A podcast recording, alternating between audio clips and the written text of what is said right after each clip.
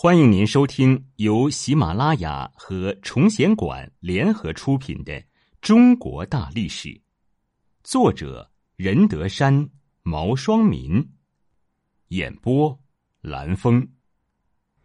第三十一集：夏商，家天下奴隶制国家的建立，青铜文明。中国历史由公天下。变为家天下，就是由夏朝的建立开始的。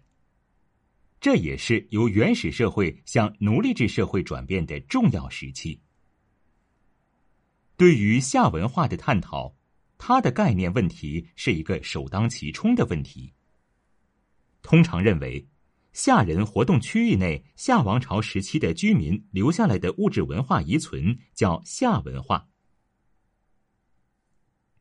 夏启建立夏王朝后，经过了三代的争斗，从太康失国到少康中兴，夏朝的统治才稳定下来。此时的奴隶制经济有了很大进步，农业生产中使用的器具与前代相比有了很大进步，天文历法在这一时期也得到了很大发展。编成于战国时期的夏小正。就是反映夏朝立法的，但是到了夏朝的末帝桀统治的时候，夏朝再次遭遇了危机。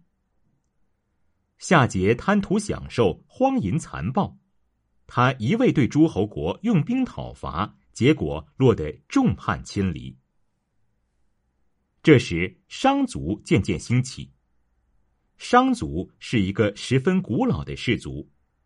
舜在位的时候，商族出现了一位杰出的军事首领契，后来他被称作玄王，为商的始祖。商族的祖先与夏朝的奠基人大禹生活在同一时期。商部落自上甲威以后发展很快，到了夏朝末年，已经发展成为了一个强大的部落。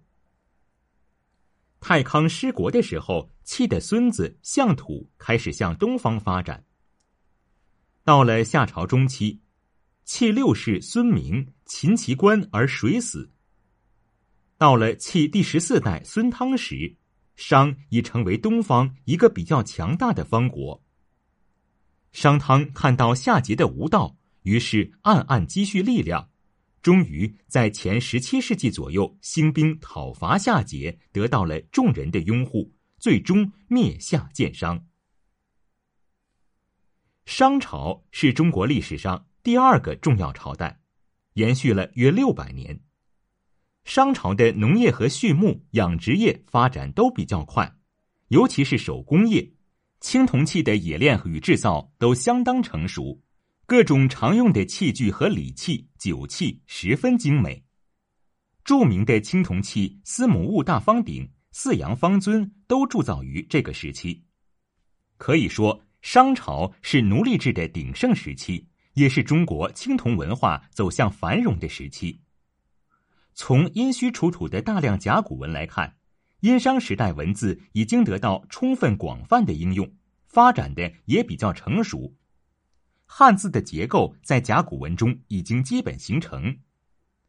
商朝对于天文天象的记载，对于干支计时法的运用等，在甲骨文上有所反映。商代甲骨卜辞中记录了当时的历法阴历。夏商时期，奴隶的生活十分悲惨，他们是奴隶主的私有财产，不仅常年从事最为繁重的体力劳动。